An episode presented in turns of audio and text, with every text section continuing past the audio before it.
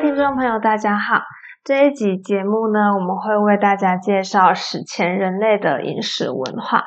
那么，要讨论到这个史前人类的饮食文化，我们可能呢要先讨论什么是史前人类，什么是现在的我们。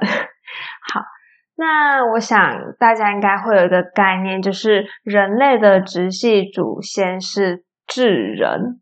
那这个智人生活的时间在三十到四万年前，相当于考古学上的旧石器时代的中期。那这个时候的智人啊，脑容量其实是现代人的百分之七十。他们的特征就是他们有能力可以保存天然火，并且学会人工取火。那工具类型也。激增，快速的散布到全球可以居住的地方，特别是澳洲跟美洲。那在三点五万年前的时候呢，进入东南亚沿岸的岛链，直到一万年前，除冰腹地带的和偏远的离岛以外啊，其实地球上已经有很多地方都有人类的踪迹了。那么原呃怎么说呢？智人啊，智人，我们应该要这样讲。代表的智人有两个族群，第一个是原始的智德塔人。那原始智人啊，生活在三十到十三万年前；尼安德塔人是十三万年前到四万年前。也就是说，人类并不一开始就是人类，他们呃经过的阶段是不太一样的，是从自猿人到人类，从智人到现在的人类的。好，那么我们就粗浅的有这样子的概念就可以了。那么，呃，我们也知道嘛，在人类的整个发展上面啊，大多数主流的学者认为是从猿人一直一直进化，进化到现在人类。那因为我不是这个历史专业的。嗯，我不能很确定的知道每一个阶段到底是怎样的代表人物，我只能大约知道粗浅的部分。好，那人类跟猿猴在遗传学上而言呢，高达处高达百分之九十八点四，不过表现在饮食方式上却有很大的差异。这是为什么呢？因为史前人口数其实是比较稀少的。那人类通常会以捕猎和采集为生。就饮食而言呐，他们最重要的一点就是用火的问题。最晚到了旧石器时代初期，原则上所有人类都已经进入了这个熟食，就是说他们不太再会继续吃生肉啊那种类型了。那不管在每一门学科上啊，我想。呃，已知用火这个要点啊，都是一个伟大的进展跟突破。嗯，人们一旦会用火，那后面的发展也就相对快速。呃，这有很多方面可以讨论。不过大家应该要知道，火的确是非常重要的。好，已知用火这四个字。嗯，代表文明 没有代表文明那么夸张，但是它是文明的开始。好，那么史前人口他们的主食是什么呢？他们主要是吃植物啊，例如块茎啊，或者是软水果、坚果、种子、嫩枝这一类型的食物，比较少有动物啦，比较少有动物类的。嗯，那。坚果就可以补充他们摄取到的油脂嘛？嗯，不错不错。那进食的方式当然就是顺应自然，然后一起群聚来吃，或者是边走边吃。他们不会围在桌子上，甚至那时候根本就没有桌子。好，那么史前人类的生活形态是怎样呢？啊，因为他们还没有用火之前呐，社会进度进步其实是相对缓慢的。那史前人类的生活进展取决于长时间的进化。那这一类型的进化，大约我们可以知道，其实就是这个大脑的发展，啊，也就是脑容量的发展。好，那猎捕，他们通常都是猎捕啊。那这个捕猎啊，其实是季节性的行为啊。他们会捕猎，那也会采集为生。也就是说，史前人类其实是类似猎人的生活形态吧，就是都是吃野味啊的那种猎人。那已知用火的时间呢？刚刚也有提到，已知用火是非常重要的一个时间点，它大约在一百五十万年前。那已知用火之后呢，就可以开始熟食。那食物经过火烤或者水煮，不但呢比较容易消化，也可以减少寄生虫的伤害。寄生虫真的是非常可怕的一个议题。有机会的话，在闲聊系列不排除跟大家聊一下寄生虫呃会引起的疾病。那人类的臼齿经过演化会变小，使嘴巴更容易做出语言的发音动作。所以说，已知用火，那大家就开始吃东西。那吃东西因为容易咬嘛，臼齿就会变小。变小以后呢，我们人就可以有利于这个语言的发展，比较好讲话了。好，那我们刚刚不断的强调已知用火的重要性，那么已知用火这四个字代表更深层次的意涵到底是什么呢？我想是从控制火到学会生火，好，因为他们我们已经有自己的能力可以使用火了，我们并不一定要经过自然的给予啊，我们就可以人类就可以自己创造出火。那取得的方式也从原本的自然界产生的火源，那来保留火种。后来我们就学会了使用钻木取火，或者是敲击石头的方式来主动取到火，主动获得火。那这个意义啊，其实就是支配跟改变环境最重要的元素，因为火真的是非常重要。火啊，可以在旱季的时候引发野火，促进这个猎物跟饲草的生长。达到狩猎的目的，那火产生的灰烬也会加速植物世代间的养分循环，扩大了某些物种的范围，并且间接造成了部分物种的灭亡。这边我帮大家补充一个。资料就是海德堡的下颚骨。海德堡人是欧洲发现最早的直立人，他生活在距离现在四十到五十万年前。他同时也是尼安德塔人的直系祖先。那这个海德堡下颚骨啊，伴随着植物的尸骨出土，而且有料理过的痕迹啊，它被视为最早的、最早、最早。吃肉的人类，呃，从一个图片文献里面，我们可以看出海德堡人下汉的智齿完全萌出，而且有耗损跟磨损的痕迹。呃，如果听众有兴趣的话，麻烦自己 Google 一下海德堡下颚骨，我想网络上有非常多的资料啊，可以充分的显示智齿。呃，被磨损过的智齿，好，不知道大家有没有拔过智齿的经验？我自己呢，就是那个很悲惨的小孩，也就是我有四颗水平智齿，目前拔了一颗，还有三颗没拔，希望我安好。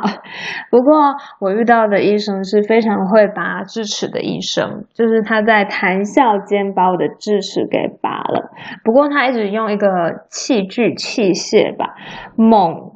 猛撞我的头，超可怕！他撞超大力，然后我就发出呜咽的声音。那医生就问我说：“会痛吗？”我就说：“嗯。”我就摇头，因为那时候没有办法说话，我摇头啊。然后他就把我的头固定住，继续敲，敲一敲就用手进去把我的智齿抠挖出来。不要问我为什么知道啊，我那时候是被麻醉，照理说我不会有感觉，我是猜他的动作。因为他就整只手探进去，那当然是把我的牙齿挖出来。好，反正就是很可怕的一个经验。不过只要成功的被麻醉，我想啊，再加上那个医生其实很利落。如果你成功被麻醉，又遇到了一个经验丰富，然后手术又利落的医生，相信呃，整个拔智齿的过程是不会太过痛苦或者是可怕的。好，这个是小小的分享啦，因为我下次拔智齿，我以后拔智齿应该都会去找那一位医生，他真的专业智齿医生，啊，他感觉就是经验丰富，真的要找经验丰富一点的啦。好，那接下来再跟大家分享。那么，既然一直提到尼安德塔人，那我们现在就来补充尼安德塔人好了。尼安德塔人是现代人的表亲，但他并不是现代智人的直系祖先。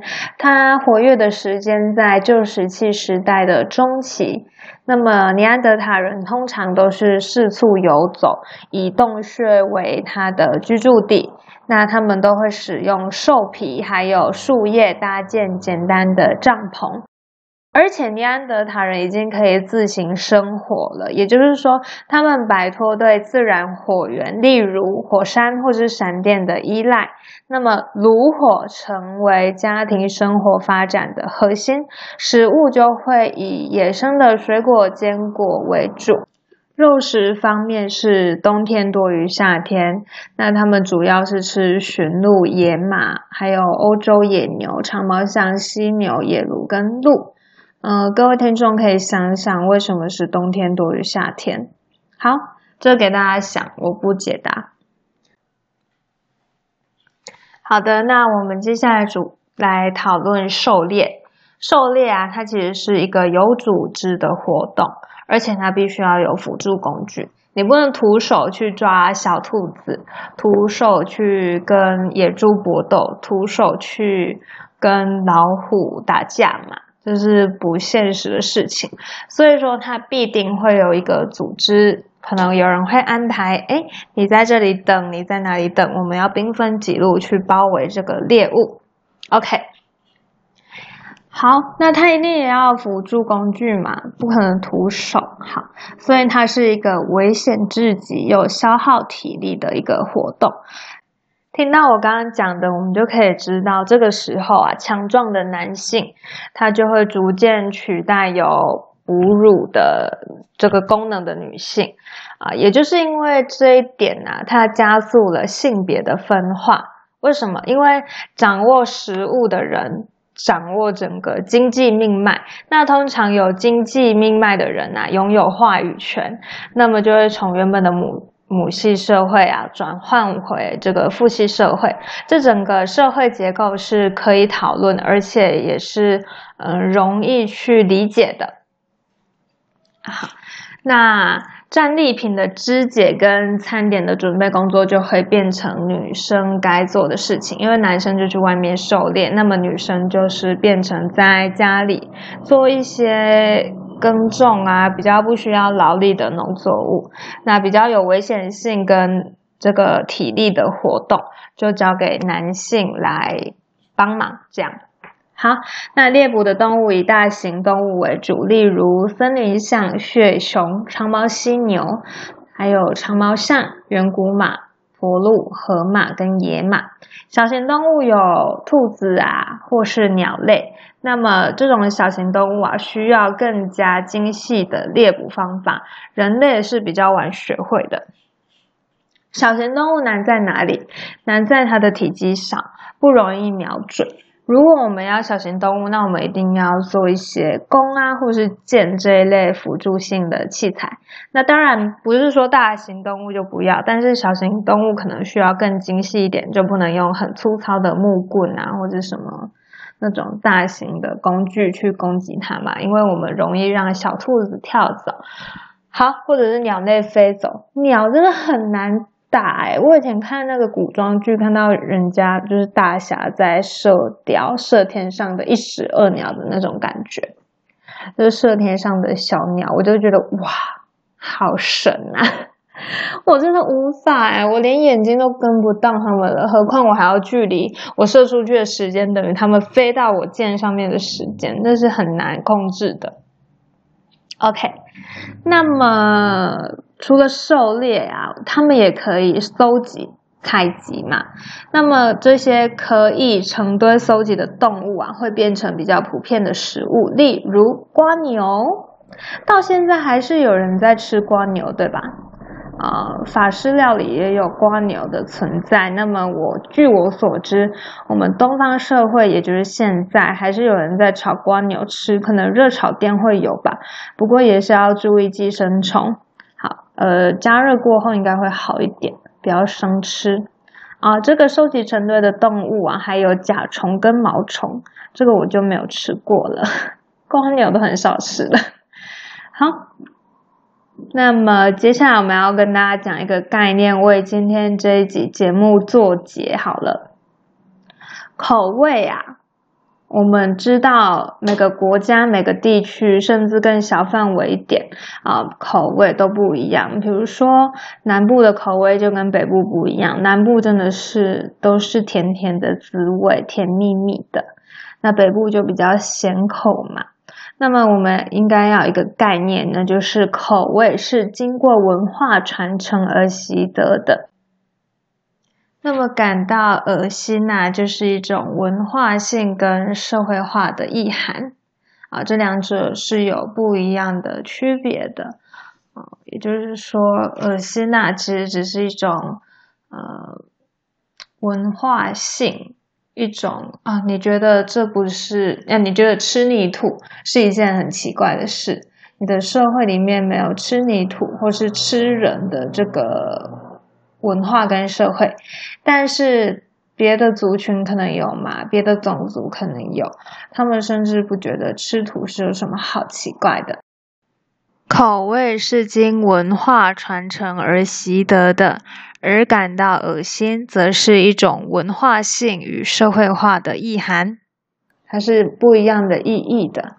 好，那以上就是今天录制的内容啦。希望我们下一集的饮食系列可以快快的到来。好，感谢大家的收听啊，也谢谢收听到最后的每位听众。我们下集再见。